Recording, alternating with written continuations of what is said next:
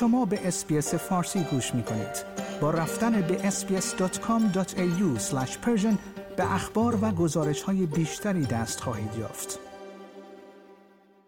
پس از آنکه اسکات موریسون نخست وزیر استرالیا گفت که کمان خودکامگی بار دیگر نظم مبتنی بر قوانین را به چالش کشیده است پیتر داتون وزیر دفاع استرالیا نیز هشدار داد که استرالیا باید برای جنگ آماده شود پیتر داتن وزیر دفاع استرالیا گفت استرالیا خواهان یک رابطه عادی با چین است اما این کشور باید برای جنگ آماده باشد. اظهارات وزیر دفاع استرالیا پس از آن بیان شد که سکات موریسون نخست وزیر استرالیا در سخنرانی روز دوشنبه خود در روز انزک و در پی امضاع یک پیمان امنیتی بین جزایر سلیمان و چین گفت که زور بار دیگر منطقه ما را آزار می‌دهد. آقای موریسون همچنین روز یک شنبه گفت که ساخت یک پایگاه نظامی چین در این کشور واقع در اقیانوس آرام خط قرمز استرالیا و ایالات متحده خواهد بود. اگرچه مناسه سوگوار نخست وزیر جزایر سلیمان گفت دولت او قصد ندارد اجازه ایجاد چنین پایگاهی را به چین بدهد در همین حال در روز دوشنبه از آقای داتن در برنامه تودی شبکه نه تلویزیون پرسیده شد که چگونه استرالیا می‌تواند تضمین کند که از این خط قرمز تجاوز نمی شود آقای دوتون در پاسخ گفت تنها راهی که می توانید صلح را حفظ کنید این است که برای جنگ آماده شوید و به عنوان یک کشور قوی باشید نه اینکه روی زانو خم شده و ضعیف باشید. این یک واقعیت است.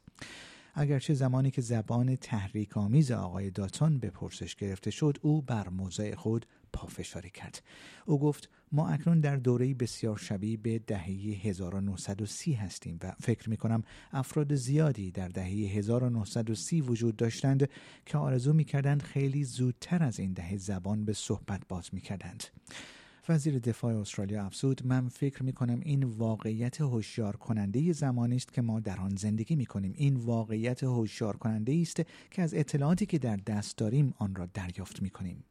آقای داتون گفت ما نباید فداکاری که توسط انزک ها انجام شد را بدیهی بدانیم. ما باید واقع بین باشیم که افرادی مانند هیتلر و دیگران فقط زایده تخیل ما نیستند. ما در حال حاضر در روسیه ولادیمیر پوتین را به عنوان رئیس جمهور داریم کسی که مایل به کشتن زنان و کودکان است و این در سال 2022 اتفاق میافتد.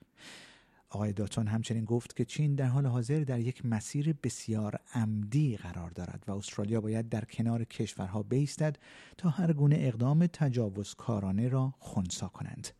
او گفت که استرالیا خواهان عادی سازی روابط با چین در سریعترین زمان ممکن است اما اقدامات تجاوزکارانه برای کشور ما یا کشورهایی که مدافع ارزشهای ما هستند قابل قبول نیست. در همین حال ریچارد مالز معاون رهبر حزب کارگر نیز موافقت خود را با این ایده اعلام کرد که استرالیا باید برای جنگ آماده شود زیرا به گفته او دولت در مدیریت روابط با کشورهای اقیانوس آرام شکست خورده است.